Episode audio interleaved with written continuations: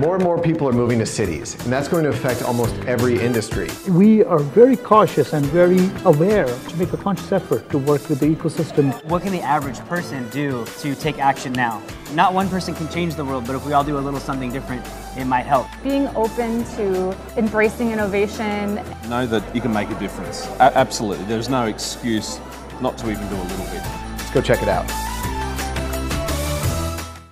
Welcome back to Going Green. We've got Jason Anderson, President and CEO of Clean Tech San Diego, on the show. Very excited. Jason, thank you for being here. Thanks for having me. So tell us a little bit about what you do at Clean Tech San Diego. Sure. So a little bit of background. So Clean Tech San Diego was founded 12 years ago by visionary leaders who really saw the clean tech industry, the renewable industry, as really the next great economic opportunity for the San Diego region. And knew that as we continued to invest in renewable energy and clean technology, it wasn't going to only just benefit our environment, but it would also benefit our economy. So when the organization was first founded, we really spent a lot of time advocating for policies at the state level that created market certainty for the renewable energy or the clean technology sector. And at that time, we had probably about 125 companies that were doing business here in San Diego.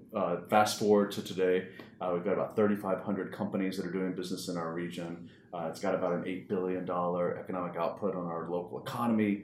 It employs over 45,000 people here. Obviously most of those individuals are in the solar industry.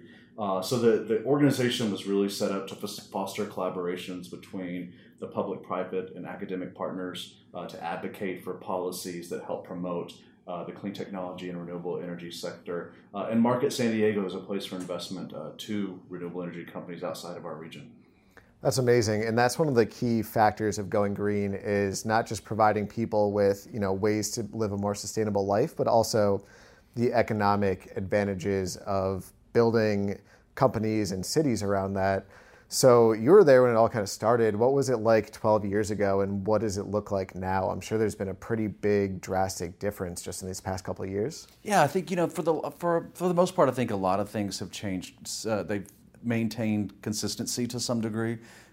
Policies at the state level might have gotten more aggressive, more progressive, more robust.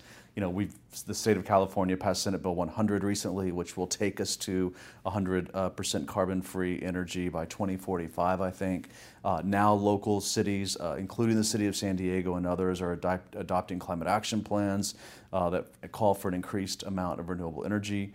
So a lot of that, it's not necessarily the same, it's just we've increased our percentage and we've increased our goals.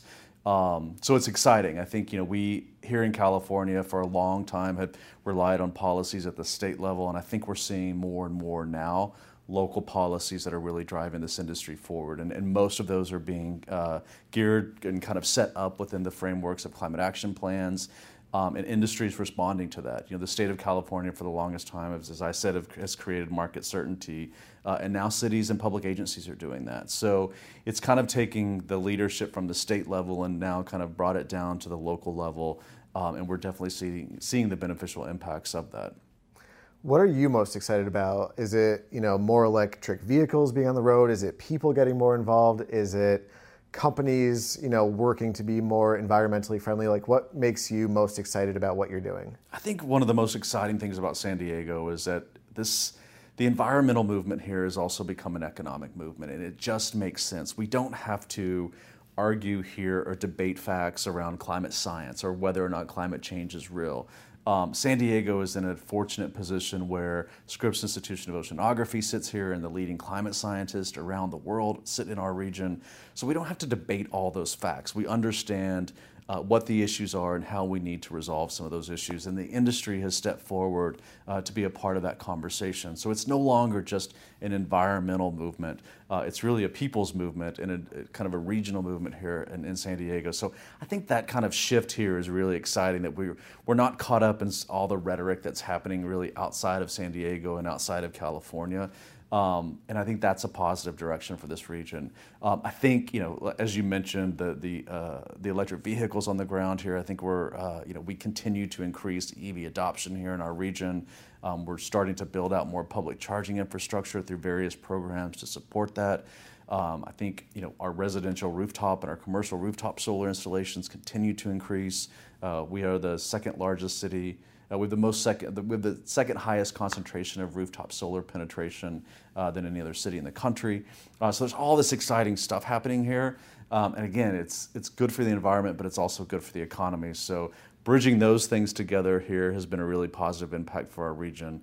And then lastly, I think one of the things I'm really excited about from a Clean Tech San Diego perspective is last year, actually 2.5 years ago, we launched the Southern California Energy Innovation Network, which is a 5-year accelerator or incubator program funded by the California Energy Commission to support and help early stage startups get their technology to market. We've got about 30-ish companies in that program right now. They're raising capital, they're hiring individuals, and it's really starting to bring out the entrepreneurial community in the energy space and really providing them with the resources to help them go out and raise funding and help them get their technology to market. That's amazing. You touched on something that I see more on a business level, which is trying to go from being on the defensive to being on the offensive. And what you said was, we don't have to convince people climate change is real. People know that. So you're no longer kind of on the defensive, like, no, this is happening. Once that's done, then you can go on the offensive and start making changes. And if you can do that in a business, that's great. You're no longer, dealing with unruly clients. You're out there getting investors, getting growth. Now that, you're on the offensive, what would be, maybe 5-10 years down the line, just the most amazing thing, that could actually come to both San Diego as well as on a national and even an international level in this space? Well, I would say, I think, maybe beyond 5 or 10 years, let's just say 15 years. So our climate action plan in the city and around the region is really geared towards 100% renewable energy by 2035. That's not actually that far away. I hope and I know that we can meet that goal, and I'm excited to see that happen.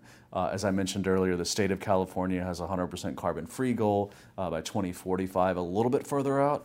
But those goals and meeting those 100% renewable energy goals for our region are significant. We are one of the largest cities, city of San Diego, to have such a goal. And that the achievement of that goal will really be, I think, a game changer.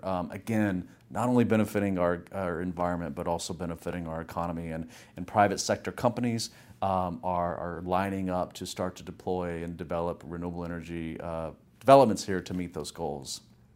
Well, that's exciting, and you're doing awesome stuff. To kind of wrap it up, what advice do you have to just the average person who wants to get a little bit more involved, whether it's, even just eliminating single-use plastics or recycling or walking? Like, what advice do you have for someone watching this who just wants to take that little baby step to get started? I would, I think the advice is simple, and I think it's just do it.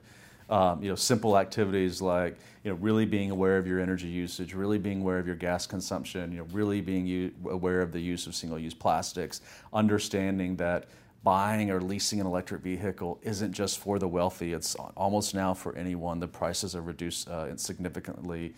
If you own your home, putting solar on your home makes financial sense.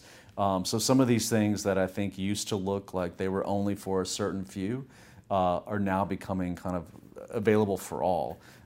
So it's no longer of kind of when I want to do that. It's let's do that now and just keep moving forward on it. That's amazing. Well, Jason, thank you so much for being here. We could talk about this all day, sure. So we'll have to get you back on the show soon. But thank you for tuning into Going Green, and we'll be right back with more of the show.